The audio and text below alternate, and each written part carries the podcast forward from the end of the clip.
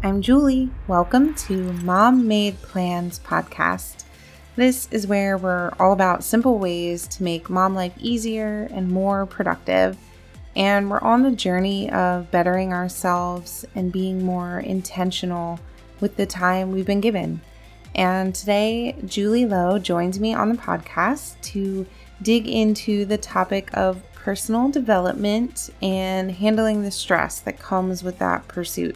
So, in part one of our conversation, she busts the myth about using motivation and willpower in our pursuits, and then some eye opening insights on stress and how we can actually use a simple way to leverage it in our favor. Be sure to check the show notes for a link to read the first chapter of her book, A Few Good Habits, that releases October 5th.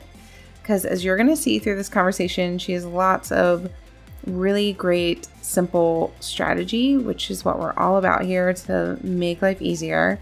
Check that out. And before we get started, I do want to remind you that you're not alone in this intentional motherhood journey. Please share this episode with a mom friend so you guys can discuss and encourage one another through these tips and do this journey together. And it's more fun with someone else and having that cheerleader in your corner and just getting ideas. So I'm always here for you, but I encourage you to get a friend who can um, listen along here with you and go through it together. So, all right, let's dive in and get started with hearing a little bit more about our guest today. Here we go. First, thanks so much for having me. Um, as you said, my name is Julie Lowe. I'm an author, a speaker, and a certified high performance coach. And I teach ambitious professionals how to prioritize their mindset, their health, and their relationships without sacrificing the quality of their work. Because it is that, that balance, right? We want to be great at what we do. We want to be successful, but we also know we need to prioritize the personal side of life, you know, our health and, and our relationships. Yeah, for sure. And it's something we can't talk about enough because I feel like even when we even when we hear it, it's the actual implementation is always so don't beat yourself up, you guys, if you're like, oh, I keep getting tips and I'm still not there. Like just just soak it all in today and let it be and give yourself a reset of just remembering not to fall into the trap. Yeah. So and I'm all about making it practical because if we hear these things and it's like some pie in the sky idea that we can't actually ever achieve, we can't actually take action on these things, then kind of what's the point? exactly. That I'm all about the practical takeaway. So you are perfect to be here to give us. I love um you guys will talk about it, but she's got a book coming out and um, I love it was um, in part of the description, like no nonsense, like putting out there. And I'm like, yes, that just tell it to me straight. Yes, yeah. what do we need to do? Yeah. So that's what we're delivering here. So, all right, there. So we're talking about personal growth and and that's something I always am striving for, learning more things, being better, doing better, all of that. But there's so many opportunities, so many options for personal growth and it's a little overwhelming and you can get carried away and try all the things. And so I would love for you to just like sit with us in this moment where we're overwhelmed, we're trying to be better, but so many things. Like what do we how do we navigate that? Like what do we do? What is not worth our time? Just help us kind of sift through. Yeah, I mean, one of the things that led me to writing the book is I've been, you know, kind of in the personal development space for the past 10 years or so, really, since I started growing my business and, you know, really was told like, okay, mindset is, is really important to be successful. And I really dug in and I've learned so much. And there's a lot of impractical advice out there. And I think one of the things that was kind of the straw that broke the camel's back was someone giving this advice. The woman was calling herself a burnout expert. And she was saying, like, well, you should just sleep until your body's ready to wake up. And I was like, who can do that? Like, clearly you don't have children, number one. our kids are not going to let us sleep. And if they're school age, like we got to get them to school. Like we're just going to like traipse into school at 10 a.m. Like, sorry, we don't do alarms, you know? Yeah. and if you have a job, things like that where I'm like, who does this stuff, right? Or it's these really impractical tips that are 20 step plans for your morning or something, mm-hmm. right? It's some of it is great and some of it is just so impractical, especially for busy moms. And I just really wanted to kind of take a look at okay, well, what is good and what is just complete nonsense or like a myth that we just need to call BS on. And that's kind of like the first part of my book is okay, here are a few things we need to call BS on. One of the things I, I think is just completely ridiculous is this idea that we all have probably grown up with of you just need to rely on your motivation. Mm. And if hmm. you want it bad enough, and if it's important to you, you will make it happen. But when you really think about it, and when you really even look at the science behind it, motivation, willpower, they don't see us through. They just don't. That's why so many people set a New Year's resolution and then come February or like I like to say, you know, Girl Scout cookie season rolls around and I'm like, well, there goes the diet, right? Like right. the, the willpower goes out the window. And we can only hold on to the motivation for so long. They're they're really finite resources. They don't last forever and they don't always hold up under real life pressure. And so I think we just need to let go of this idea of like, well, if I'm not making it happen, I'm just not strong enough. Mm-hmm. I must have just not wanted it enough right? I don't think that's that's the case. And there's even been studies on this that have shown that in uh, diet and exercise studies where they have done a comparison to see what makes the difference. Is it motivation? Is it really understanding like why you want to do this? Or is it something more concrete, like having a plan? And it's really having a plan. It's not just like knowing like, oh, I need to do these things because it's good for my health you're way more likely to succeed if you have a basic plan. Doesn't have to be anything fancy. It can be like on these days at this time, I'm going to show up and I'm going to work out for 20 minutes, period. You're way successful at actually accomplishing your goals if you have a basic plan versus relying just on willpower and motivation. Um, so that's one of the the first myths. I just think like it needs to go um, because it's not serving us. And if anything, it makes us beat ourselves up because we think it's something wrong with us if we're not able to like grit it through and just rely on, on motivation. Yeah, for sure. I know I'm I'm a highly motivated person. I can self motivate and all of that, but that is like it's a great kind of tool, but it can't be your only thing yes. to rely on because yeah, it's you may even last a while, but it's not a really long term thing. And and it's true. That's why I love having mom made plans, having yeah. a plan and like writing it down. And it doesn't have to be complex or crazy. It's literally mm-hmm. just that plan, that concept of like, okay, just a basic, like you said, like these days I'm going to do this and leaving it. I think there's so much power in leaving that flexibility because we, we set these really specific, like I'm going to be motivated to do this exact thing. Mm-hmm. And then we don't do the exact thing. And so we, of course, think we're failures instead of being flexible right. with things. So, right. Yeah. yeah. that all or nothing mentality. And mm, like, I've yeah. definitely been guilty of that. So the next thing that you need to have, I think, is a backup plan. Like, plan in advance that life's going to happen. Things are going to happen. You know, you're going to have roadblocks, you're going to have setbacks. It doesn't have to be perfect. But instead of having that all or nothing mentality, if you plan ahead too and go like, okay, I know that, you know, since I'm a mom, like it's quite possible that while I'm trying to make this thing happen, the kids might get sick or they may have activities that come up or, you know, whatever it is. And if you look ahead and you plan and go, okay, these are common things that happen that trip me up. So what is my plan if they happen? And they call them just if then plans. So if this happens, then this is what I'm going to do if you know i plan to get up and run in the morning but it's raining then i'm going to do a, a, workout online instead or mm-hmm.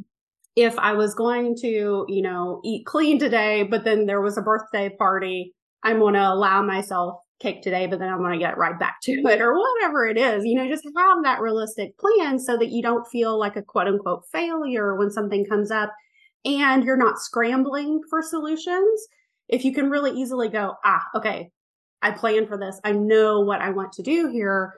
It's easier to pivot and make better choices. Because when we're stressed, when things have gone sideways, we're not going to make good choices. We're going to fall back into bad habits and we're going to do what's easiest.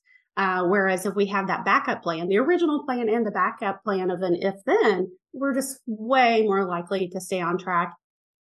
And again, give yourself grace. Don't beat yourself up if it's not perfect because that's not really the goal. Goal, the perfection is not the goal. Yeah, which uh, I think we don't even realize that we're doing to ourselves sometimes. Right.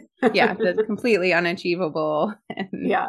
Yeah, beating ourselves up for for no reason. We're trying to do all these things and it's very forced when we don't have the plans and feel a little more peace with that when everything's very forced like I have to do this, I have to do better at this and we're like it's just heightened stress just thinking about it. And that I mean, we all know you hear it's like cortisol, like stress mm-hmm. is bad and all the so what how do we navigate that whole stress concept as we're striving all the time? Yes. I mean, so two things that really helped me because I have struggled with stress and anxiety my entire life. I was a, a worry wart kid. You know, I've always had anxiety and, and struggles with stress. And the things that really kind of flipped the switch for me in my thinking when it came to stress is number one, stress is not necessarily the enemy. Stress is not necessarily the bad guy here. And it's not something that we need to aim to completely eliminate from our lives. Cause I know I used to get caught up in this thinking of like, if I could just, you know, not have any stress in my life, life would be so much easier. But the reality is, if you have people you love, you have things that are important to you, things that you want to accomplish, you're going to have stress. It's just part of life because you get stressed about things that you care about. So if you mm-hmm. have meaningful things that you want to do in your life, you're going to have stress. So it's not really the goal to have a completely stress free life. The goal is to have tools and resources so that you feel like whatever happens, you can handle it. There's going to be stress, things are going to happen, and I know that I can handle it. And then you need to have tools at your disposal to regulate that stress and as much as you can decrease those stress levels. Like you said, like cortisol goes up, adrenaline goes up. It can be hard on your body. But interesting enough, there was actually this huge study that was done that found that the reason that stress is harmful for us is because of how we perceive the stress and how we react to it. So what happens is when you get stressed, the reason people say like, well, stress is going to kill you is because it can be hard on your heart because when you have that like fight or flight response, your blood vessels actually restrict. And that's what's unhealthy for your heart. But people that don't really perceive stress to be harmful to their health, interesting enough, they actually at a physical level have a different reaction to stress. Their blood vessels don't constrict and it's easier on their heart. So it's not the stress that's killing us, it's how we think about it. That is so fascinating. And Isn't that crazy? I love that perspective. Just the power of our perspective on things yes. is huge.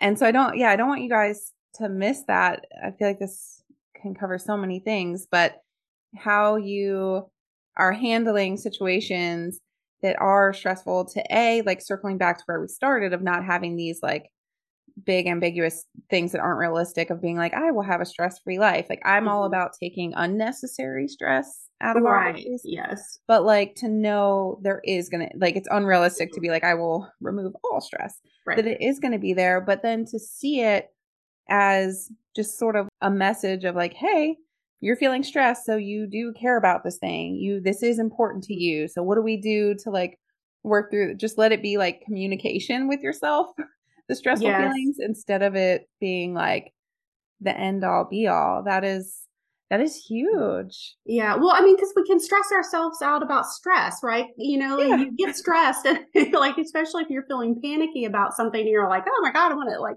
I'm gonna give myself a heart attack or something, right? like you get stressed about the stress. And when you can really realize it's not having stress in your life that's so bad for you, it's that mindset talk around it and how you're beating yourself up and you're getting stressed about the stress. So if you can just, you know, like you said, remember like it's just a sign, it's something I care about.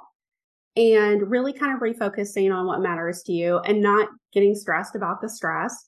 And then when you you mentioned importantly too of like okay but how can we get rid of like the the extra stress right? So like number one knowing you're resilient you, you've got this you can handle it and then having those tools to mitigate the stressors in your life. So what's the nonsense going on that's stressing you out that maybe you can get a better handle on? And then also just having those tools of like okay i feel myself getting stressed number one, can I leverage the energy behind this and use it to my advantage? Because one thing that would always stress me out would be like public speaking.